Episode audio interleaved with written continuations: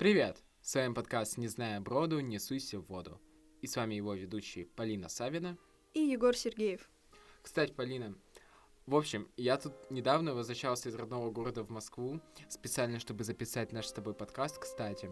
И в автобусике, который везет от самолета до аэропорта, я встретил мужчину, который сочетал в себе весь русский колорит.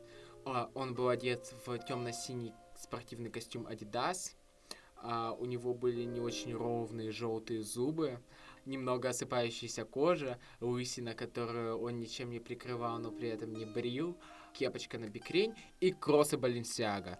И на этом моменте у меня просто произошел небольшой разрыв шаблона, потому что я посмотрел, такой, какое же несоответствие формы и формы. И в тот момент я, наверное, понял, что первый раз в своей жизни столкнулся с чем-то действительно безвкусным, помимо архитектуры своего родного города.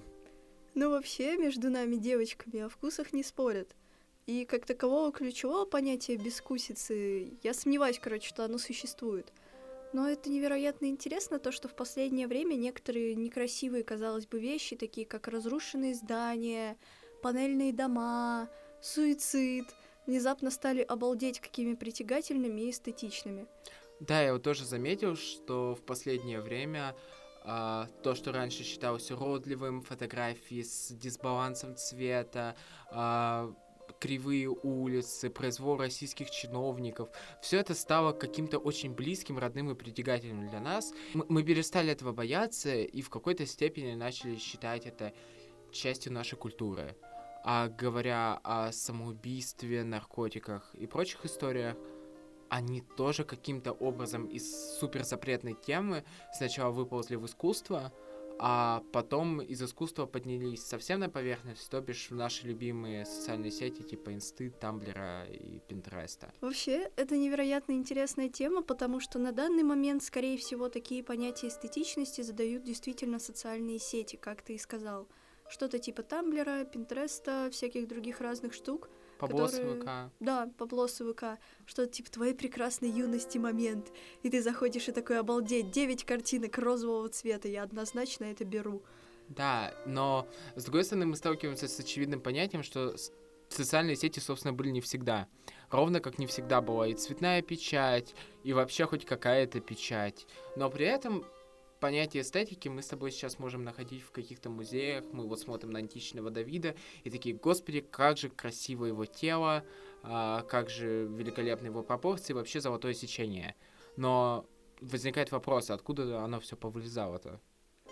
Несколько лет назад мне невероятно сильно зашла одна книга, и да, представь себе, это даже не роман Трахтенберг, в ней повествовалось как раз-таки о природе прекрасного, об эстетике, о духе красоты, и вообще повествование и описание теории красоты начиналось с короткой истории, то, что где-то в 1908 году с дна Эгейского моря подняли какой-то дико странный механизм, и ученые несколько лет бились и не могли понять, что ж это за диво дивное, пока не выяснилось, что это прибор, созданный для вычисления астрономических различных штук, движения планет – и это было очень важно для науки того времени. То есть, понимаешь, мы не могли понять, что это такое, до тех пор, пока сами не создали нечто подобное. И в результате чего с этой историей легко можно провести аналогию в плане эстетики. Так или иначе, но мы находим красивыми человеческие черты, которые в первую очередь говорят о внутреннем духовном или физическом здоровье. То есть, ты можешь поспрашивать меня о разных простых вещах, которые люди считают красивыми. Но очевидно, что духовная красота не лежит на уровне внешности и эстетики, хотя кто-то же постоянно выкладывает фотографии читающих в метро мужчин. Но так или иначе, мне всегда было интересно, а, почему эталоном женской красоты считается большая грудь.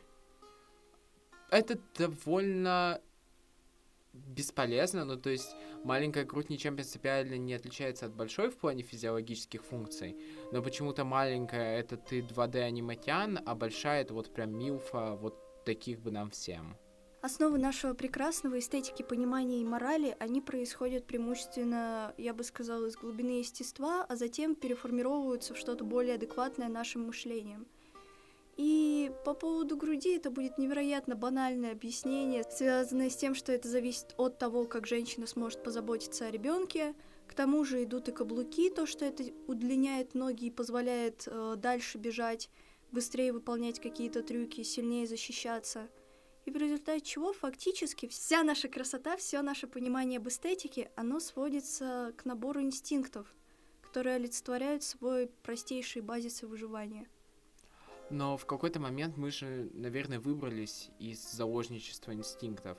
По крайней мере, я надеюсь, что сейчас. Потому что а, раньше, наверное, для женщин был какой-то довольно жесткий стандарт того, как она должна вы выглядеть. Ну да, был довольно забавный период. Как ты знаешь, в Средневековье одно время были популярны женщины с таким большим животом, сильно выбритым лбом наверху, такие рахитичные барышни.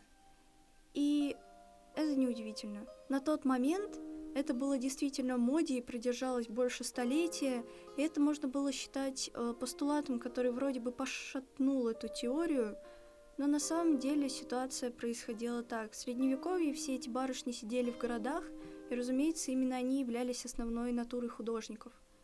И в результате чего, просиживая буквально дни в закрытых помещениях, они становились такими. Это то самое веяние моды, которое не продержалось так долго, как продержалась, например, пастораль, которая произошла из течения следующего, была опять же олицетворением гармонии, пастушки, ягнята, козлята, посмотрите, Папа Римский пляшет с колбасой. И в конце концов, если смотреть на это с такой довольно простой позиции, то она очень много объясняет. Вообще, я вспомнил один момент, на который я всегда обращал внимание, и с которым я сталкивался в каких-то исторических шутках. Но странно, что на средневековых портретах у людей вообще нет прыщей. Я всегда находил это забавным, потому что, очевидно, учитывая то, какие проблемы у них были с гигиеной, ну, не могла быть у людей такая идеально чистая кожа. И я подумал, что хорошо, мы считаем красивым то, что наиболее распространено и наиболее э, удобно для нашей жизни, наверное. Так вот, почему, когда у всех в целом прыщи, когда все в целом не очень рады видеть свое лицо по утрам, мы все еще не пишем их на картинах? Может быть, потому что, опять же, продолжая эту шутку, в Средневековье был такой обалденный фильтр, как «я плачу тебе за эту чертову картину», и каждая барышня хотела выглядеть там красивее, чем она есть на самом деле.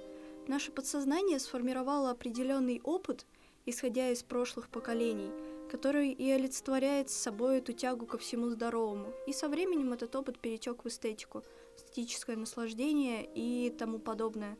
И в результате чего Егор, логично, ты бы на фоточке хотел выглядеть красивее. В таком случае, тебе не кажется, что сейчас мы немного свернули с этой дорожки и не наблюдаем столько здорового и естественного в современных представлениях о красоте? Я имею в виду, что сейчас особой формой красоты считается как раз супер нестандартная внешность. А волосы символ красоты девушки, к черту их. Я сначала постригу каре, когда меня бросит парень, а потом вообще на лосо. Просто потому, что мне так нравится, и мое тело мое дело, что, собственно, и правильно. Мгм. А, и все находят это красивым за самобытность. Ну, далеко не все. Согласен. Но несмотря на это, я согласна, что определенно такая группа людей, которые уважают и ценят красоту, есть. Но между тем я согласна, что определенно существует группа людей, которые уважают и ценят такую красоту. Ну, знаешь, э, я бы назвала это веянием моды, и не сколько бы прям таким вот легким веянием, как в средневековье. Ага, легкое веяние на столетие. Скорее, как то, что порой эстетичными становятся штуки, которые становиться эстетичными не должны. Такие как самоубийство, или, например, вот эта культура лезвий, э, насилие и так далее. Вот это когда драматичная девушка с красивым макияжем, кровью из носа стоит и так фотографируется, и волосы у нее еще такие вжух И ты думаешь, что нестандартная внешность тоже неправильно считаешь чем-то эстетическим, ровно как самоубийство, лезвие и все такое? Нет, конечно, я так не считаю. Мне нравятся люди с нестандартной внешностью. Ну, знаешь, если порой все-таки я признаю то, что они перегибают. Иногда я видела жутковатые вещи, я просто живу в Петербурге. Но, несмотря на это, в большинстве своем у людей с нестандартной внешностью либо много денег, либо хороший вкус. Мы с тобой тут немного поболтали про социальные сеточки. а про людей с нестандартной внешностью и обо всем таком. Я думаю, что на основе этого можно сказать, что каждый из нас сейчас способен задавать какую-то эстетику. Как только ты перестаешь стесняться того, чем ты отличаешься, и того, чем ты живешь, и в, каком, и в какой-то степени начинаешь этим гордиться, ровно в этот момент это становится новой формой красоты.